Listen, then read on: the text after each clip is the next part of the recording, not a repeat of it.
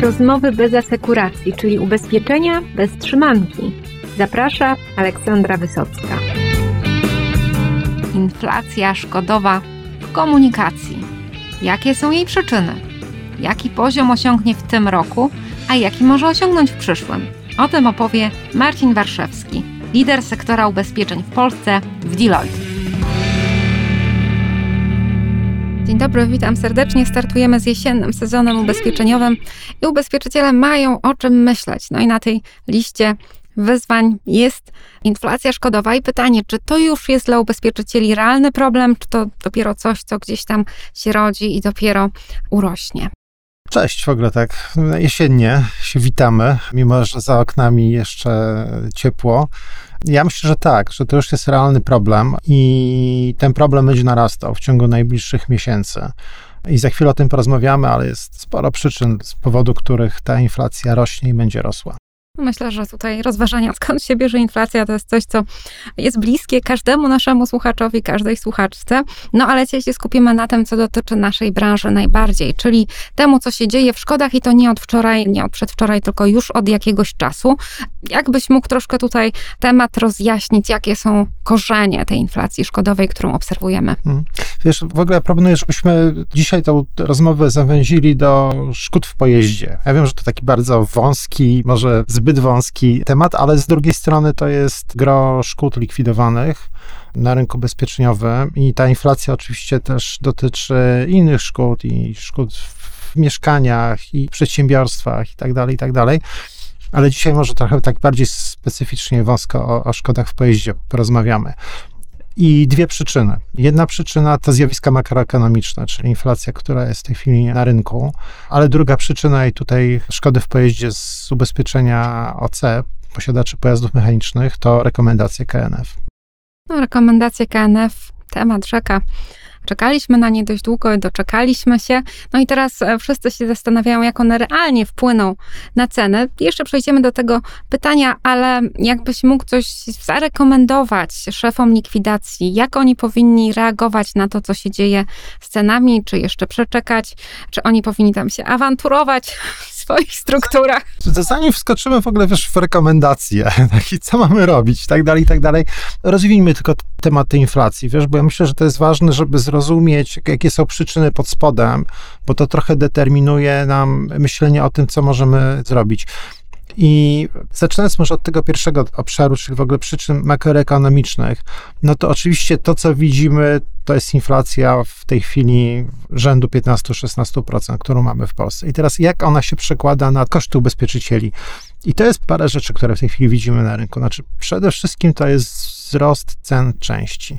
Co ciekawe, ceny części rosły szybciej niż inflacja i szybciej niż wzrost kursu euro w stosunku do złotówki przez ostatnich parę lat. Natomiast teraz te ostatnie miesiące to jest niesamowite przyspieszenie.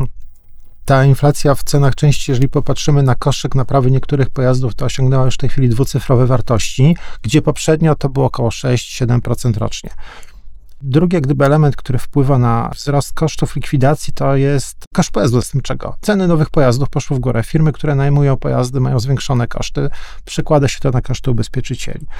Pod drzwiami ubezpieczycieli ustawiają się w tej chwili kolejki firm, które współpracują z ubezpieczycielami prosząc o podwyżki, tak? I to są zarówno holowniki, dla których ceny benzyny stanowią olbrzymią część kosztów, to są rzeczoznawcy, którzy też jeżdżą do klienta i też to są ceny benzyny, a to są wreszcie warsztaty, dla których wzrost cen energii, też presja na płace to spowodował istotny wzrost kosztów, które oczywiście próbują przełożyć na ubezpieczycieli. No wreszcie nie należy zapominać o samych ubezpieczycielach, tak? Znaczy obserwujemy na rynku presję na płacę, no każdy czuje w kieszeni w tej chwili, że złotówka zarobiona jest warta mniej niż złotówka zarobiona rok temu, więc ta presja na płacę też w pewien sposób będzie się przenosić na koszty działalności ubezpieczycieli. I to wszystko to pewnie nam złoży się do jakichś, nie wiem, 10-15% wzrostu średniej szkody w ciągu roku. To są takie szacunki, które słyszę od ubezpieczycieli. I na to nakładamy rekomendacje KNF, tak? Czyli jeszcze dodatkowo będziemy mieć wpływ rekomendacji, które bardzo trudno oszacować, w jaki sposób zwiększą szkodę, ale wydaje się, że są takie dwa czynniki, o których trzeba pamiętać. To znaczy, po pierwsze, że rekomendacje w istotny sposób zwiększają wartość kosztorysów. Tak, czyli tryb naprawy kosztorysowy, w którym klient otrzymuje od ubezpieczyciela gotówkę, tu regulator zarekomendował czy zasugerował ubezpieczycielom, że nie mogą oni stosować rabatów, które mają wynegocjowane zarówno z dostawcami części, jak i też na przykład siecią partnerskich warsztatów. Więc tutaj nastąpi wzrost wysokości wypłat w metodzie kosztorysowej, co zwiększa atrakcyjność, tak? Czy będziemy mieć dwa efekty tutaj? Znaczy, po pierwsze, same kosztorysy nam wzrosną, z drugiej strony, dla części klientów będzie to bardziej atrakcyjny sposób likwidacji szkody niż e, naprawa fakturowa w warsztacie, więc też część klientów prawdopodobnie wybierze tę opcję. Jaki będzie wpływ na inflację? Bardzo ciężko tutaj to oszacować. No raczej się nie zmniejszy, tak myślę, możemy taką hipotezę postawić. Ja myślę, że właściwie każdy punkt, który tutaj wymieniłeś, można by rozwinąć, bo to chyba nie jest nie tylko tak, że te części drożeją, tylko często ich wręcz nie ma. I podobnie z nowymi samochodami, to są problemy, no, że wielu z nas myślało, że w obecnej gospodarce, no to może być problem, owszem, żeby mieć środki na coś, ale żeby w ogóle były problemy z dostawami, no to to już jest coś, co nam pokazał po pierwsze COVID, no ale COVID teoretycznie gdzieś się już trochę rozpłynął, miejmy nadzieję, no ale problemy z dostawami pozostały, dochodzą jakieś kryzysy energetyczne. Ludzie nie kupują często nowych pojazdów, bo ich nie ma. No i ten park samochodowy, my się zawsze prawda, skarżyliśmy, że jest stary w Polsce, no ale się odnawiał, tak? I były te nowe, czyli leasingi i tak dalej. No a teraz e, jest jakiś taki totalny zwrot w tym, co obserwujemy w motoryzacji. No i ubezpieczenia są elementem tej układanki, które jakoś muszą za tym wszystkim nadążyć. Zgadzam się z tobą. Znaczy, szczególnie ten problem z częściami widać w częściach kategorii O i Q, tak? czyli to są części oryginalne, gdzie co ciekawe, utrzymuje się wysoki popyt na nowe samochody i przy zaburzeniach łańcuchu dostaw i problemami z produkcją, producenci samochodów tutaj zwiększają po prostu marże. Jeżeli mogą, to zwiększają marże na częściach, po prostu, a czasami tych części faktycznie nie ma co z kolei powoduje wydłużenie czasów naprawy, co powoduje wydłużenie czasu najmu pojazdu zastępczego i mamy spiralę kosztów, która tu się pojawia. Trochę odbiegając od szkód w pojeździe, co ciekawe, jeden z ubezpieczycieli opowiadał mi, że mieli na przykład też problemy, jeżeli chodzi o likwidację szkód podczas wichur. Tak, przy braku materiałów budowlanych niemożność szybkiego naprawy dachu też powodowała powiększenie szkody. Więc to są takie trochę odległe jeszcze efekty i zarówno COVID-u, i potem takiego boomu po-covidowego, jeżeli chodzi właśnie o dostępność i, i części, i materiałów budowlanych. No i mamy jeszcze taką lukę ubezpieczeniową, bo często zaczyna się rozjeżdżać suma ubezpieczenia z faktycznymi kosztami likwidacji, przywrócenia mienia do stanu sprzed szkody. No i jak się pojawi na przykład, tak jak wichura, jak mówisz, i grat nad jakimś parkingiem gdzieś przy leasingu, no to się robi sytuacja trudna, no ale dobrze, nie uciekniemy, słuchaj, od tych rekomendacji, no bo od konsultantów, kto jak nie ty, może coś tutaj rynkowi powiedzieć. Oczywiście nie mamy tutaj pewnie jakichś takich uniwersalnych prawd, ale być może jakieś kierunki po pierwsze dla tych działów likwidacji, ale też generalnie, co Twoim zdaniem można zrobić, jak na to reagować? Czy w ogóle to jest jeszcze ten czas, gdzie można takie sensowne, długoterminowe wskazówki dawać, czy to bardziej tak zwinnie i też agile'owo, tak jak w IT, to teraz być może w innych kwestiach też trzeba działać? Nie, oczywiście, że trzeba działać i wydaje mi się, że jest parę kierunków, w których ubezpieczyciele mogą w tej chwili zareagować. No, no przede wszystkim no jedna kwestia no to jest przejrzenie polityk likwidacji szkód w pojeździe z OC.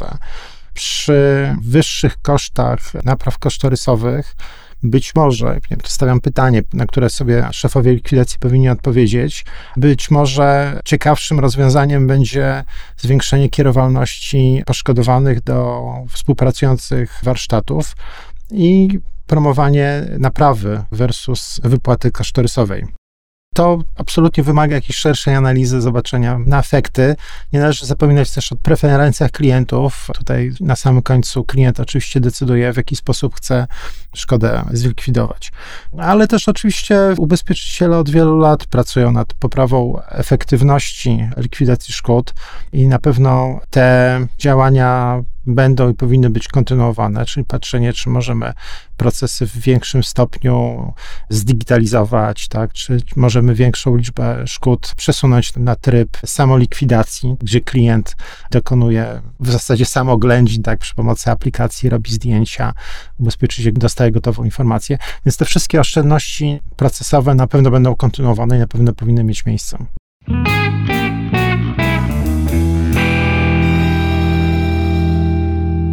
Samolikwidacja to taka brutalna nazwa. Przepraszam cię, no tak się utarło tak trochę, się tak się już utarło trochę w branży, że ten proces przyjął taką nazwę, a faktycznie może nie jest zbyt szczęśliwa. Zwłaszcza tak jak ubezpieczyciele klientów do samolikwidacji skłaniają.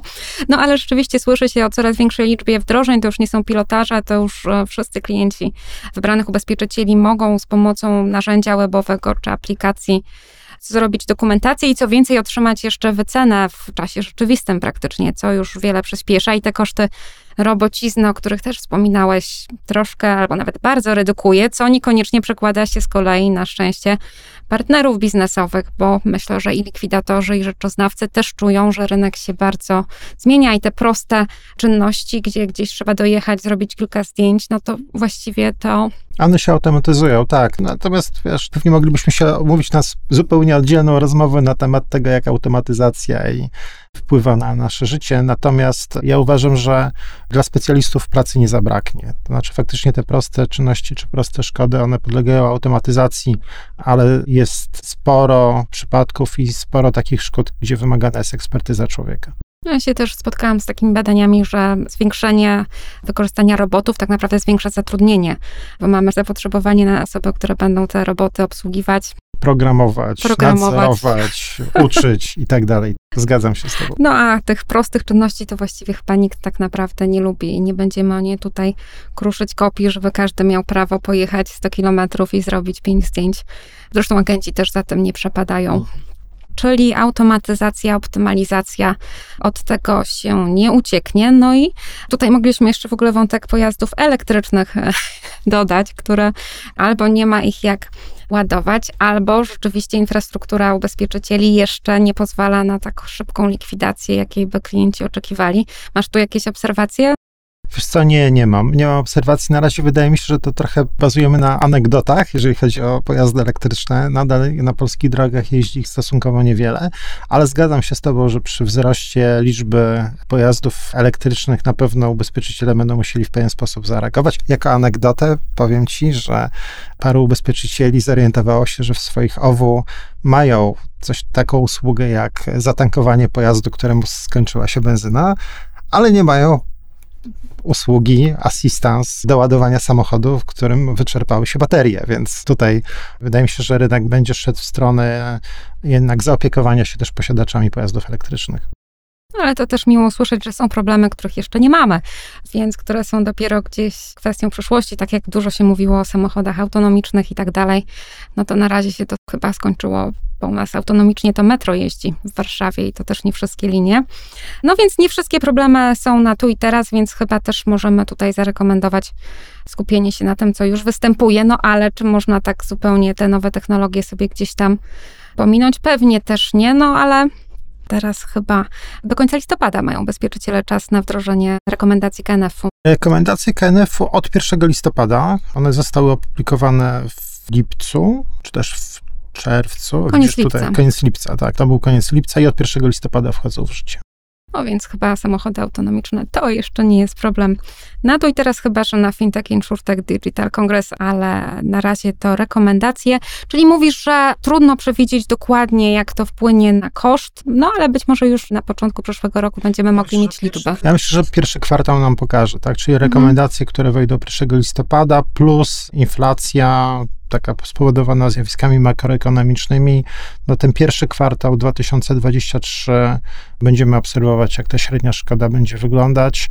Ja myślę, że taki dwucyfrowa inflacja to nas czeka. Zobaczymy, czy na początku będzie jedynka, czy na początku będzie dwójka. No przekonamy się.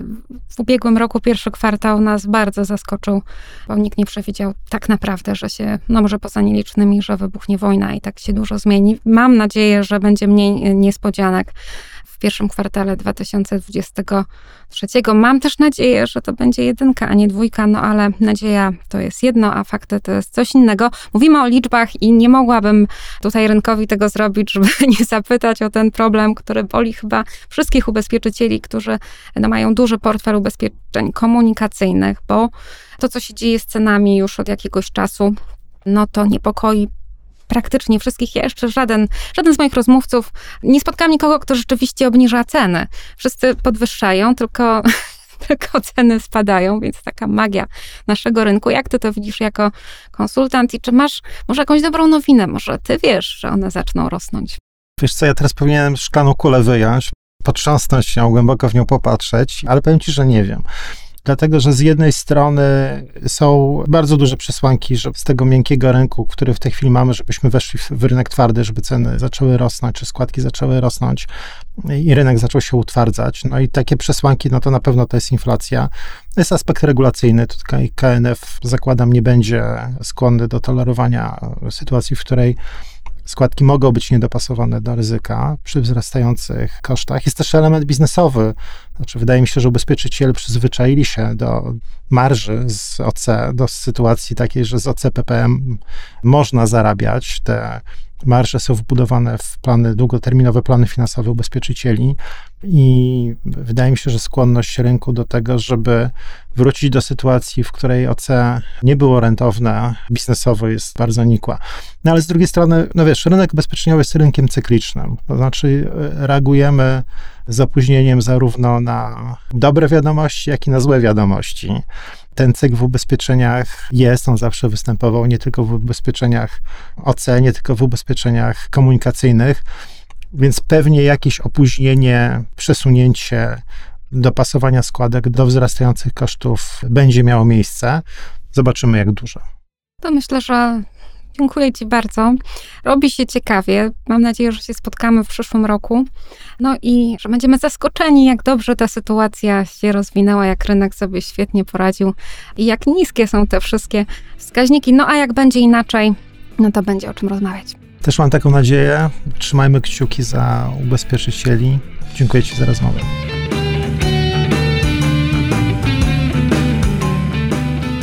To był dwusetny jubileuszowy odcinek podcastu ubezpieczeniowego Rozmowy bez asekuracji. Bardzo dziękuję za wysłuchanie go. No i zapraszam do kolejnych ubezpieczeniowych tematów, których nam nie brakuje.